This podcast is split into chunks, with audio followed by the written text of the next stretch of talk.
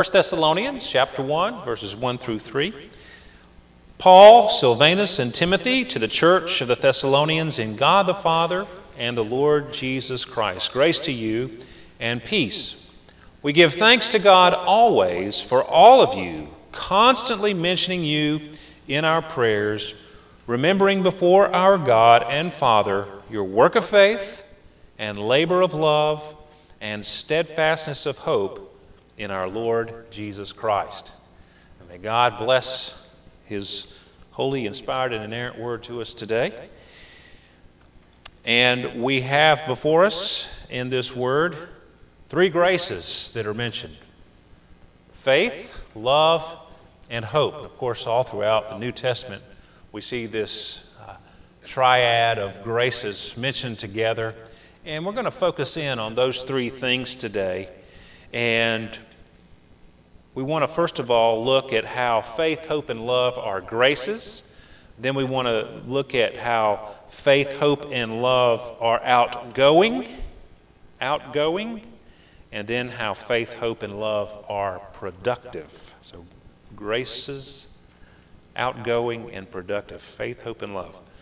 Well, John Calvin said of this little passage here, these, this just a couple of verses, he says, We have before us today uh, a brief definition of true Christianity. So, as we look at this passage, we can not only be encouraged in uh, our faith as we examine it, but we can also not only examine the faith, but examine ourselves to see do we have true spiritual life? Are we truly Christians? It's a great measuring stick. And we can also look at ourselves and be encouraged in our faith, in our love, and in our hope. And I, that's the goal for me today to help you, to encourage you in building up faith, hope, and love in your life. Because our faith can waver, our love can grow cold, and our hope can be misplaced. And so the passage before us today will be a great encouragement to us, I hope. Every Christian is, according to this passage, a believer, a lover, and a hoper. And John Stott says that. I think that's a great way to put it. A believer, a lover, and a hoper. Now, last week we looked at verse 1. I uh, didn't get uh, as far as I wanted to last week. That's okay. I think, I think that really worked out well because we focused in on uh, verse 1 where it says, To the church of the Thessalonians in God the Father and the Lord Jesus Christ. And I, I made the point last week that God, the Lord, is the source of all spiritual life. I mean, if we are not united to Him, then we have no spiritual life. We're not really believers. We're not, we're, we're, we're, we're lost if we're disconnected from the Lord. He is the source of grace, as it says there grace to you and peace. Those come to you through the Lord. They don't come to you any other way. They come to you only in God through Christ. And that's an important point that we want to make. We want to hold on to that point as we think about these things because you cannot produce faith, hope, and love in yourself. You, you can't generate this from within on your own without the Lord.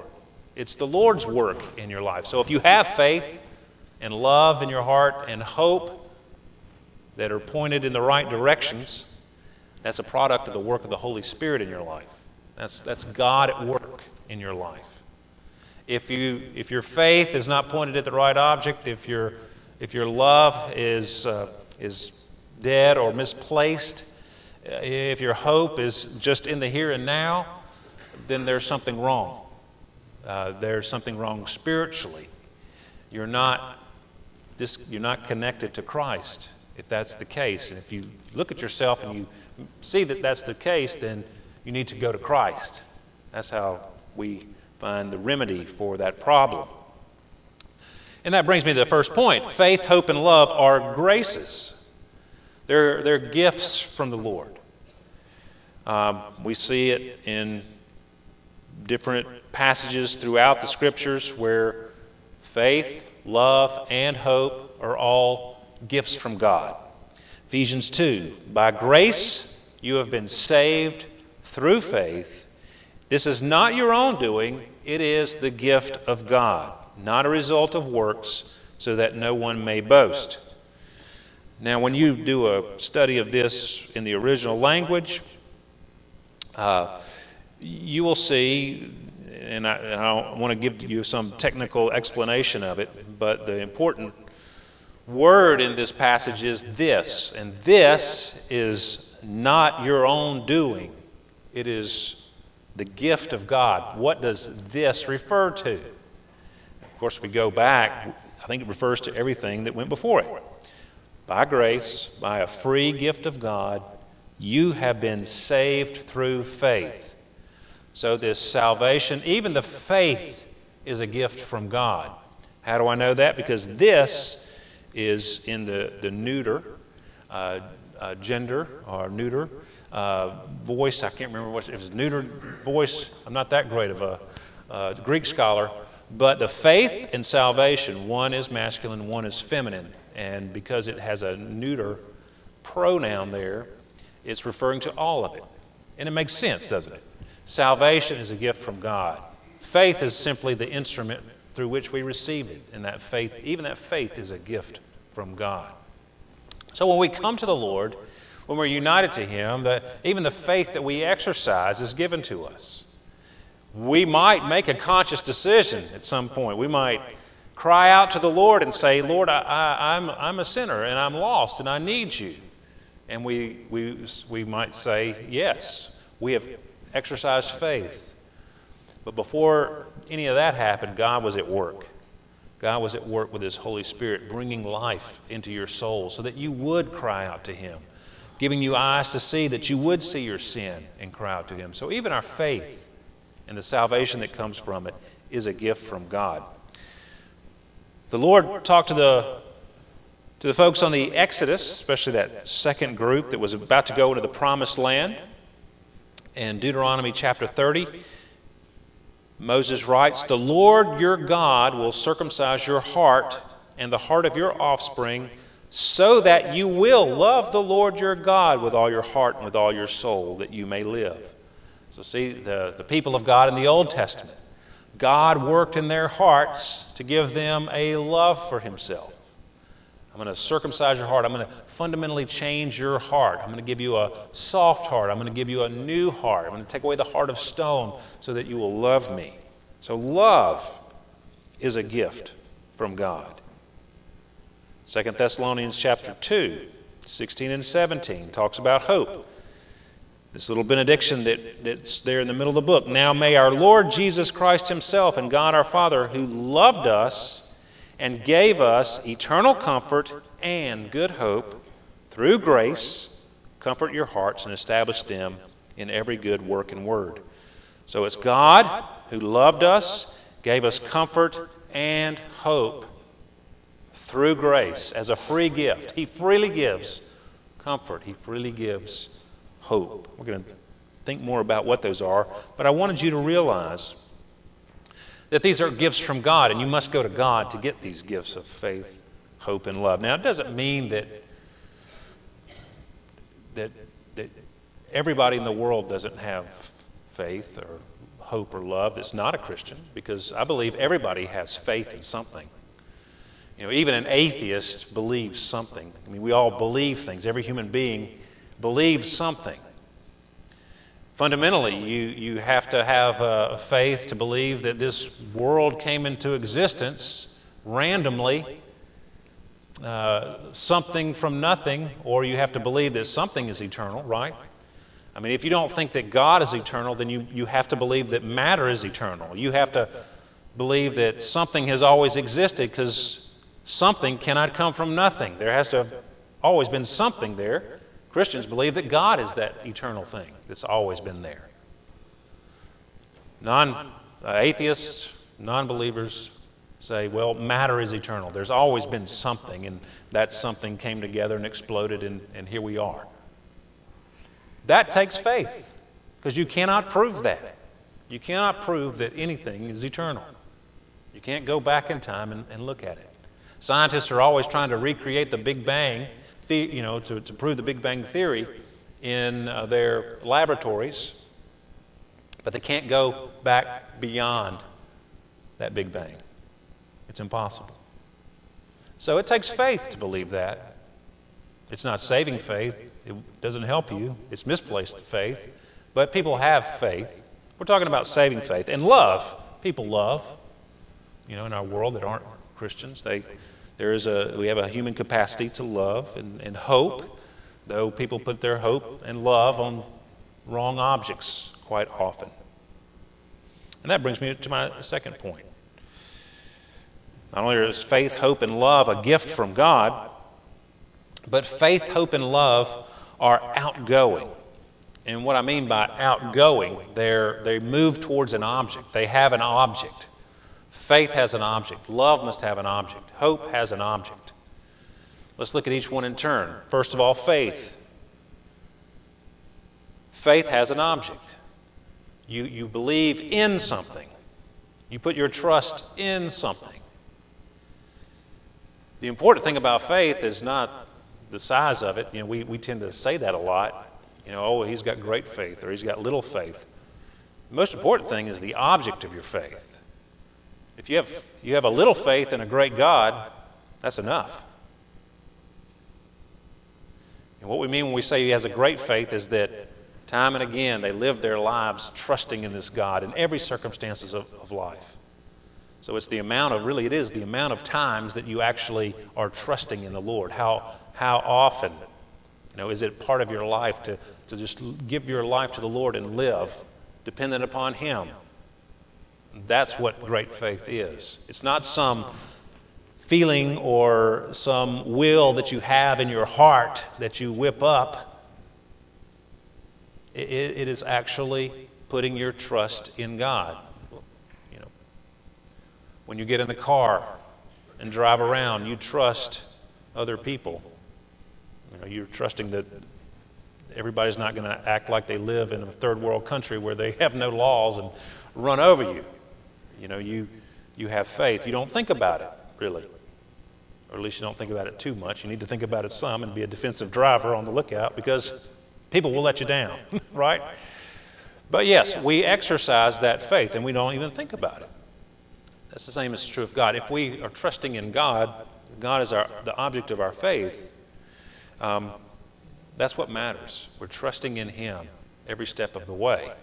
That's what we're looking for. That's what Paul saw in the Thessalonians. He was worried about these new believers. He had gone there, he had preached to them, they responded to the gospel.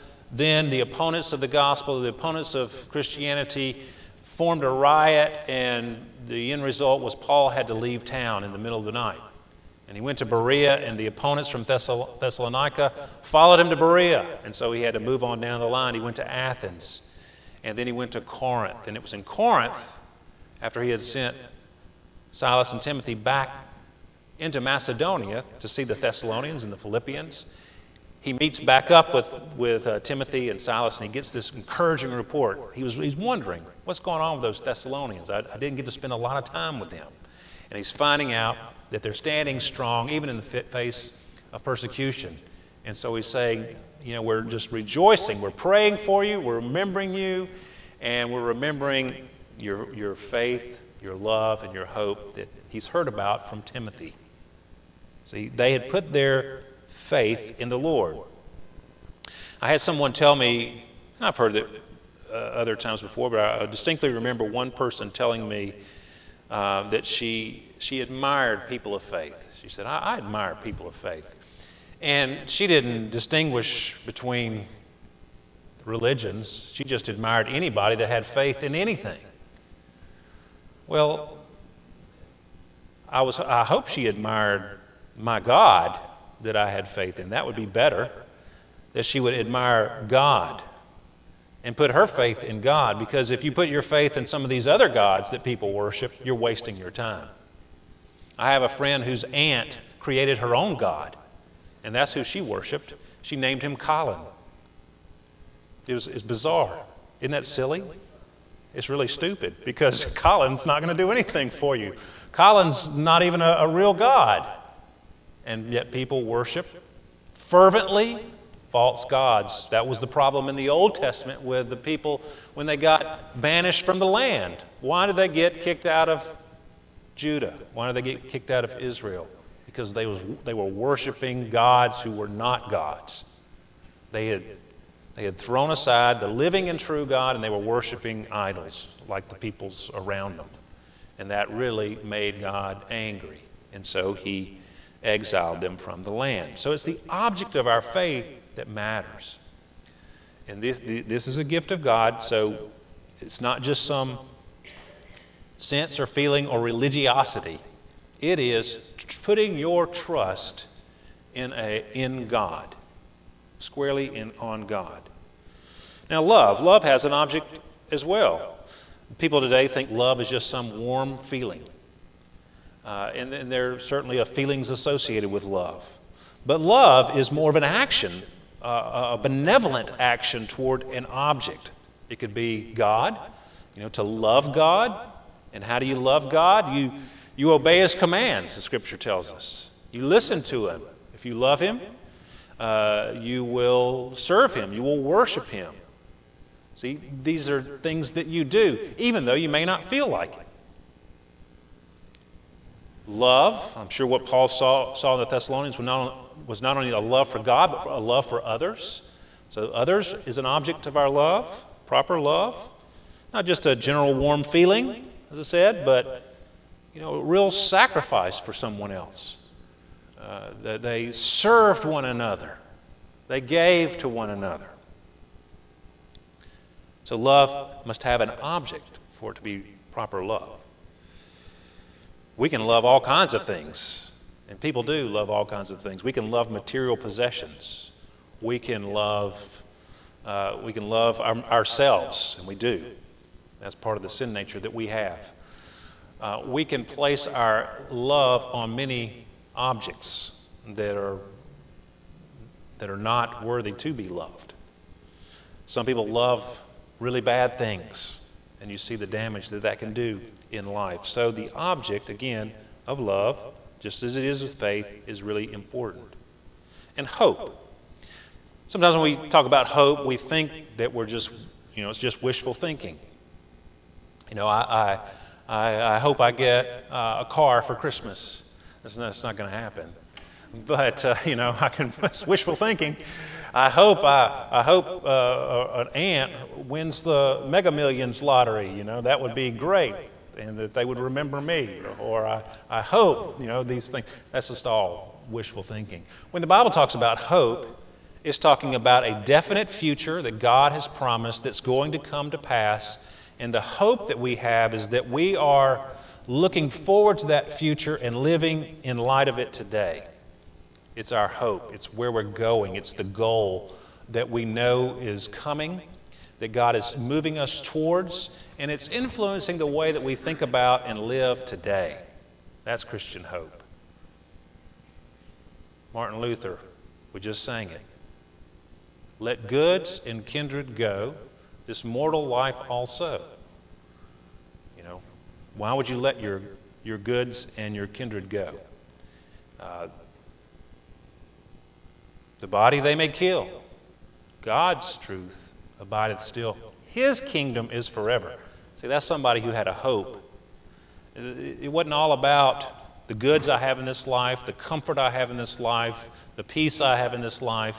It's all about God's kingdom, the future, what's coming. And I'm going to live, and that's what Luther did, I'm going to live in light of that future today. Luther was a great example of that. It's not wishful thinking. It's just looking towards the future and making decisions today based on that future. So faith, hope, and love are outgoing. So the object of hope here is the future. That's what we're hoping in and looking forward to. And as believers, we have a wonderful future new heavens and new earth laid out for us. So to invest our, all of our energy and all of our thinking and, and everything into this life and into material possessions is really, in the grand scheme of things, you know, when you measure it against the eternity that's before us, that's really not the, the true treasure that you should be seeking. There's something greater, something more abiding that is to be had than just money and cars and property, etc. So faith, hope, and love have objects. They're outgoing. And, and we need to understand that because what is the object of our faith, hope, and love? Like I said before, everybody has faith in something, everybody loves something, everybody is hoping for something, living for something. The question is, what is that thing that you're believing in? What is that thing that you're loving? What is that thing that you're hoping in? That's the challenge question for us today as we think about the Thessalonians.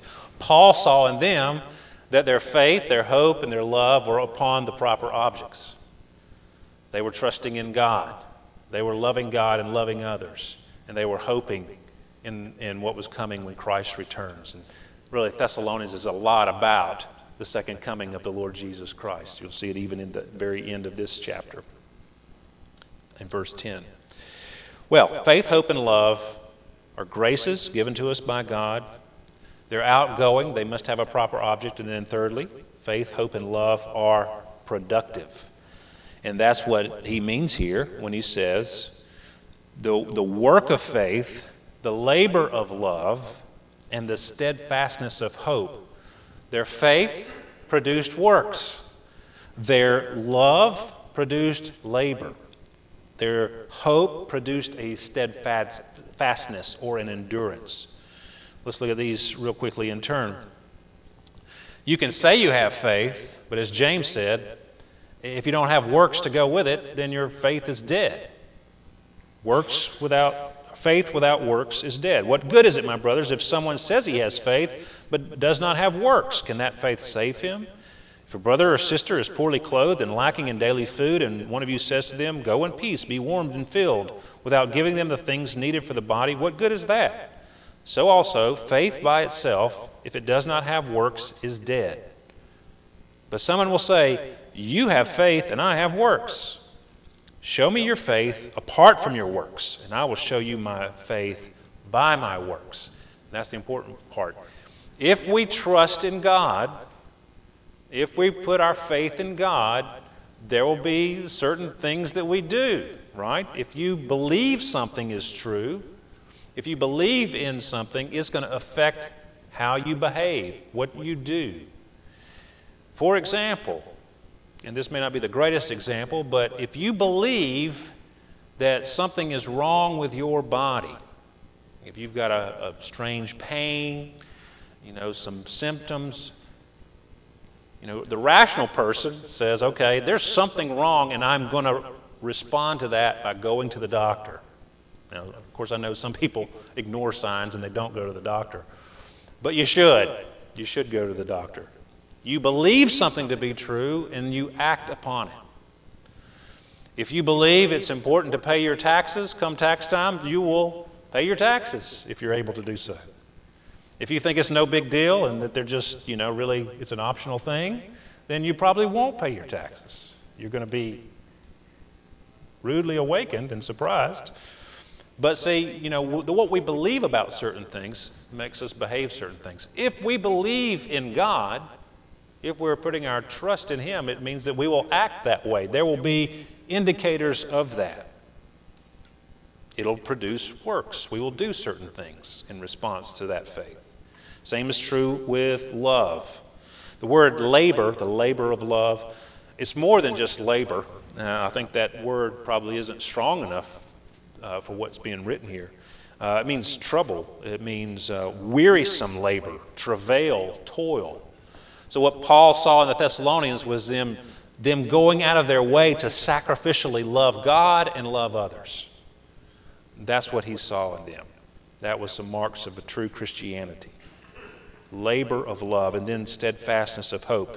That word steadfastness also means endurance, perseverance. You know, they faced a lot of opponents there in Thessalonica. Paul, as I said before, you know, he had to run out of town in the middle of the night to escape these enemies. Well, the people in the church had to live there. And yet they were hanging tough. They were sticking with it. They hadn't abandoned the faith because they were looking forward. to the, to the return of the Lord. Uh, verse 9 They themselves, Timothy, report concerning us the kind of reception we had among you, and how you turned to God from idols to serve the living and true God, and to wait for his Son from heaven, whom he raised from the dead, Jesus, who delivers us from the wrath to come. So they were enduring and waiting for that day when the Lord would return. They've reached heaven before then, obviously, but they're still waiting for the Lord to return. And that's the hope that we have. So faith, hope, and love and productive. So, what we want to think about real quick in conclusion is this How does what you believe result in works? To turn it around, think about what you do in your life, how you live your life. Is, are those things that you do a result of your faith? Is it, do they point back to a faith in God? You know, you come to church, obviously. That points back to a faith in God, hopefully. You know, what are the things that you do in your life that point back to your faith in God? Let's think about love as well. What are you sacrificing your time and your money and your energy on? That's what you love. You can say, I love this or I love that, but where you spend your time, your resources, your money, you know, look at your calendar, look at your checkbook. That's what you love. And what are you living for? Are you just living for today? Are you just living for this world? Or are you laying up treasures in heaven? Where, where's your hope lie? What's going to make your life for eternity worth living? Is it that you have achieved certain things in this life, or is that you're prepared for the life to come? Well, Calvin said best, you know, this is this is a brief definition of true Christianity. You know, we have faith in the Lord. It's our love for Him and others overflows. The love of Christ in our hearts overflows out to others. And we're living not for this world, but for the world to come. Every Christian is a believer, a lover, and a hoper. So today, if you find, like me, as I'm examining myself uh, with this passage, that, yeah, I need to exercise my faith better because, you know, yes, it's a gift from God, but it's one that we should exercise now that we have it. Exercise your faith. Place it upon the Lord. How can I, how can I put my faith more in the Lord? Where am I not trusting Him? What parts of my life are, am I withholding from Him? How can I love Him and love others more? That's what I think Paul was saying this to them. He was praying for them but he was doing it as a way to encourage them on in their works of faith and labor of love and steadfastness of hope. Where's my hope lie? Am I hoping to win the lottery or am I hoping to to win God's lottery, which is the new heavens and new earth? You know, every spiritual blessing in the heavenly places. Is that what I'm looking forward to? See, that puts things in perspective. So, this is a, a real perspective changer for us, for believers. If you don't know any of this, then I will go back to my point last week. You know, well, that's always worth the. We all need to go to Christ and pray and ask the Lord to give us more faith, give us more love, give us more hope. So we constantly need, but maybe you're not a believer today. Your life doesn't exhibit any faith. Um, your love is just for this world. Your hope is in the here and now. Then I would say turn to Christ. Because faith in whatever you're placing your faith in is pointless. There's only one true and living God, the creator of all things, and He's the one to whom we answer. Uh, true love can only be discovered in relationship with God, and that not on the things of this world. Those things are fleeting. He's eternal. And our hope. You know, where's all this going? Where's history going? Well, let's go into His kingdom the new heavens and new earth. That's where this is all going to end up. And you don't want to be left out of that. So if, so if that's you today, then I would say cry out to the Lord. Call upon Him today, and He will save you. Let's pray together. Lord, we all are challenged by this passage, and we pray that you would increase our faith, our love, and our hope And may we place them on the proper objects, not upon things of this world, but upon you, and upon our fellow human, uh, fellow, uh, our place our love upon fellow human beings uh, who come into our path. And Lord, we pray that our hope would bear us up and help us to endure through all the challenges of life we think, hey, it's not all about this life, it's about the life to come. And Lord, help us to, to live in such a way to make an impact in this life because we're looking forward to the world to come. And Lord, if anybody here doesn't know you today, I pray, Lord, that they would call upon you, that you would minister to their heart and draw them to yourself. And we pray this in Jesus' name. Amen.